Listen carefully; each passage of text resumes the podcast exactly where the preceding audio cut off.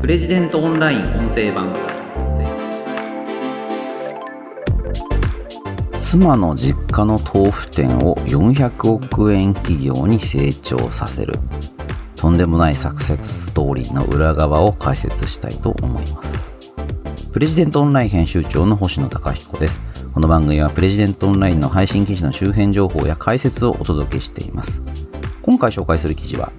ジオングに足をつけるな。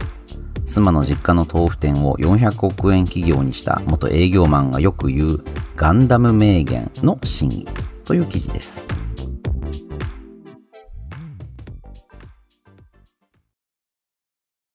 こちらの記事はですね、相模屋食料という豆腐屋さん、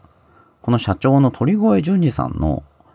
まあ、鳥越さんがメインなんですけども、これ書いたのは日経 BP の山中博之さんっていう、まあ、名物記者で、まあ、このまあお二人っていうかね、二人が登場する妻の実家の豆腐店を400億円企業にした元営業マンの話。日経 BP 社の本の発売に合わせて改めて鳥越さんにインタビューした記事になっています。あの、鳥越さんめちゃめちゃ面白い方で。この山中博之さんっていう日経 BP の方もね、本当に面白い記者なんですよね。まあ、ある種、まあ、ライバル企業っちゃライバル企業なのかもしれないですけど、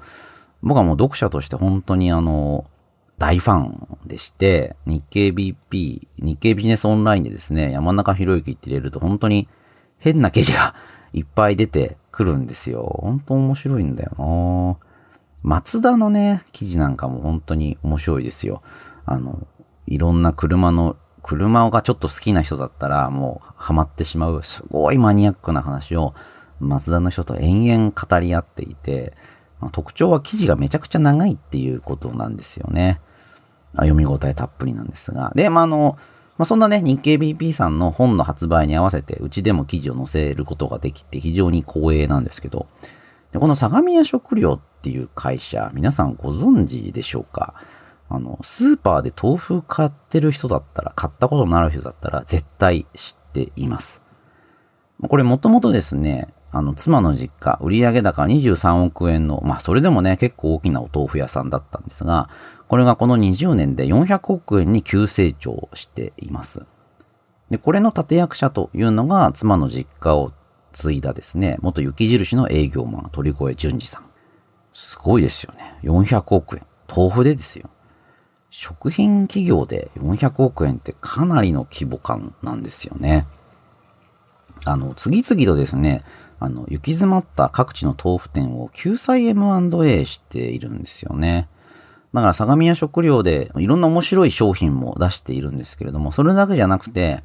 難しくなったお豆腐屋さんを、まあ、M&A で買収してですね、救済して、それをさらに成長の軌道に乗せるっていうことをずっとやられていてですね、すごい、素晴らしい。で、この相模屋食料って本当に変な会社でですね、まあ、いかに変かっていうのを、まあ、この本、まあ、この記事にまとめているんです。ぜひ、あの、記事ご覧いただければなと思うんですが、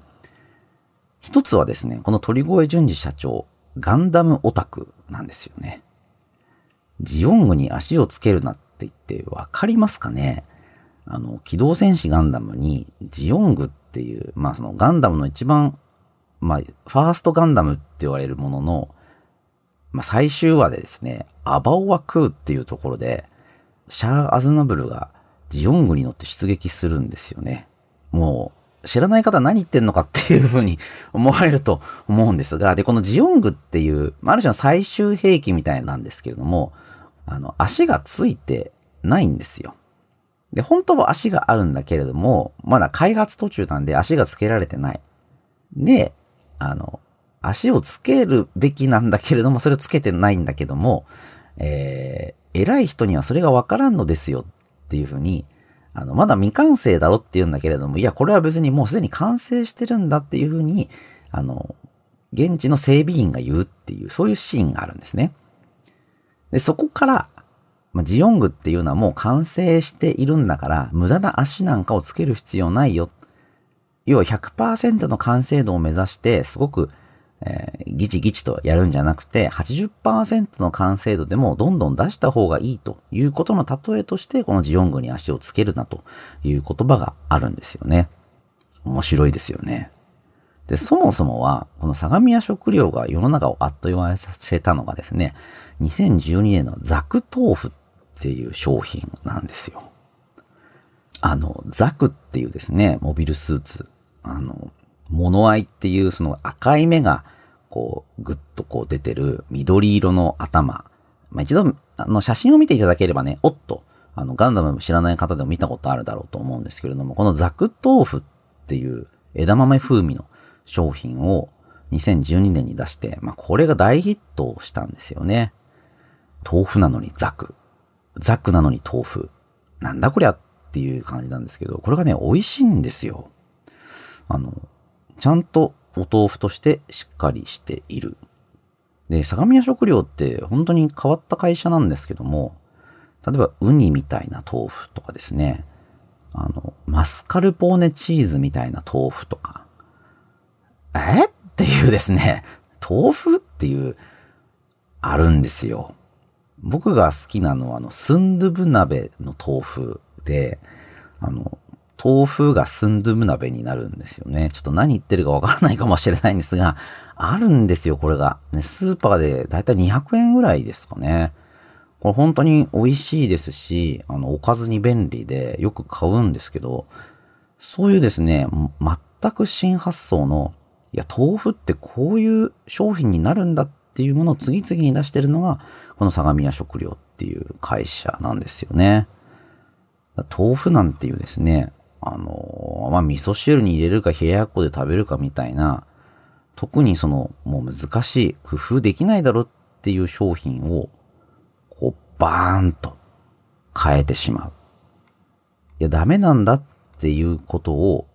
まあ、覆すそれがですね、この相模屋食料の本当に面白いやり方なんですよね。まあ、普通豆腐メーカーで新製品って言ったらですね、2個パックが3個パックになるとか、まあ、そんなことばっかりだったんですけれども、とにかく、そうじゃないんだ。で、その時の相模屋食料、鳥越さんのアプローチっていうのが、自分たちの力を信じようっていうことなんですよね。2012年から23年までに11社の救済 MA というのをやってるんですけれども、その時にね、あの、これちょっと記事の、記事を読みましょう。こう、鳥越さんおっしゃってます。私どもが再建をやるときには、価格競争に入る前にやっていたことを思い出してもらうことから始めます。本でも触れましたが、黄金時代を取り戻せです。どうして黄金時代が去ってしまうか。うまくいっていたメーカーさんでも何らかのきっかけで業績が落ち込むと、売り上げを伸ばせと安売りに走って、その会社が大事にしていた数字に現れない部分の工程や品質へのこだわりをもっと効率を上げろと潰してしまうんです。お豆腐は水と大豆で作るシンプルな食べ物ですが、その分、アナログな感性や手順が味に大きく効いてくると私は思っていまして、簡単に言えば現場の従業員のやる気やこだわり、プライドが味にちゃんと出てくる。そんなお豆腐作りの現場を経営指標を改善するために利益率、ぶどまり、生産効率といった数字で管理しようとすると何が起こるか。現場が美味しいお豆腐を作るのをやめて、原価率これこれ、露出率これこれの白い塊を作り始めるんです。数値目標の達成が最優先になり、食べたお客様がどう感じるか、美味しいと思ってもらえるかが2の次になる。それはすぐに数字には出ませんから。これなんですよね。相模屋食料のね、豆腐ってね、美味しいんですよ。美味しいっていうか、やっぱ個性が際立ってるんですよね。商品のパッケージは、ウニとかマスカルポーネチーズとか、まあ、本当に変わったものもあるんですけれども、ベーシックなお豆腐も、なんか変なことやってるなと思って食べると、お、美味しいじゃんっていう。で、豆腐って結構違うんだなっていうのがわかる。それがね、あの、工夫なんだそうなんですよね。で、そのために、やっぱりこう裏で結構やっていて、さっき私が言ったスンドゥブ鍋の豆腐っていうのは、完全に機械化していなくてですね、手作りの部分っていうのを残しているそうです。で、手作りの部分があるからこそ、まあ、水と大豆と塩っていうね、その豆腐の作り方にこだわりが出てくる。本当に美味しい豆腐っていうのをその人の技術で作っていく。だから、スンドゥブ鍋の豆腐は200円でもまあ、安いと感じるし、美味しいと思える。そういうことだそうなんですよね。いや、面白いですよね。あとこの相模屋食料ってね、数値目標がない会社なんですよ。予算がない。だから、とにかく頑張ろう、みたいな。で、まあ、ドラゴンクエストでね、あの、ガンガン行こうぜっていうコマンドがあるんですけど、ゲームでですね。で、このガンガン行こうぜっていうのをやるには、数値目標は邪魔なんだっていうことを言っています。面白いですよね。あとは、ちゃんとした組織にすると持ち味がなくなるっていうことも言ってるんですよ。なんかそろそろちゃんとした組織構造にしてくださいって、なんか言われたりすることもあるらしいんですけれども、鳥越さんっていうのは数字を使わない。もう400億円企業になってますけれども、まあそうじゃなくて、あの、数字じゃなくて一人一人の顔を見たい。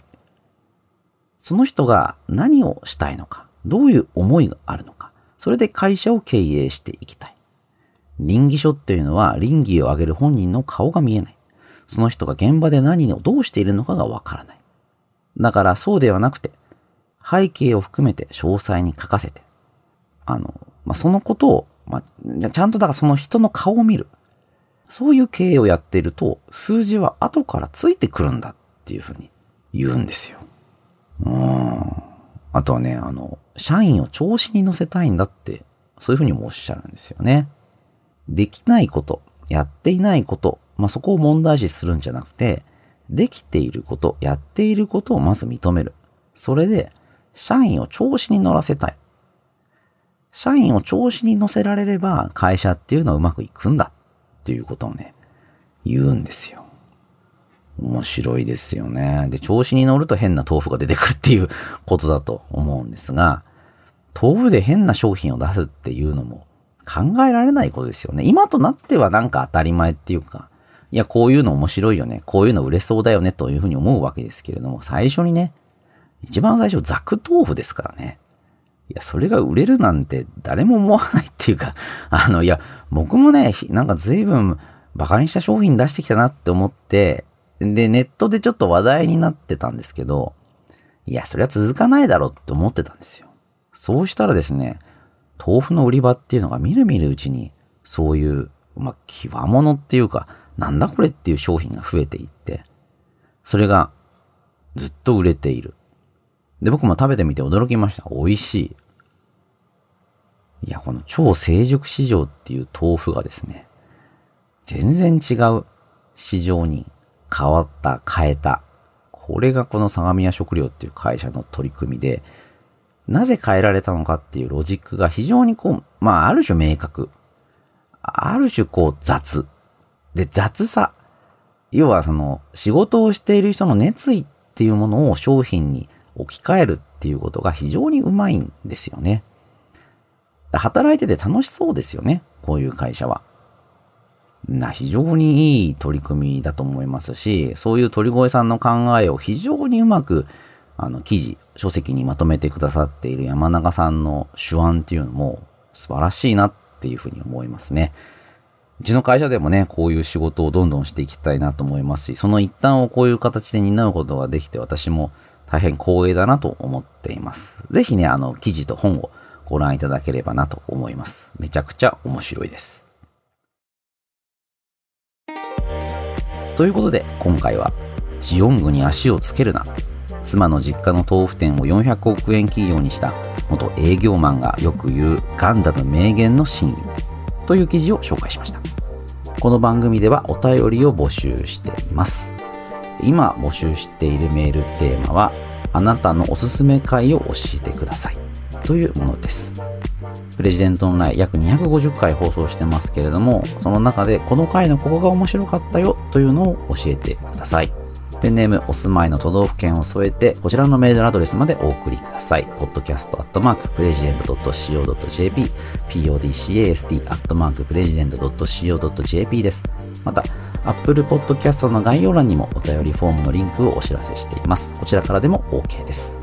それではまた次回お会いしましょう。プレジデントオンライン編集長の星野貴彦でした。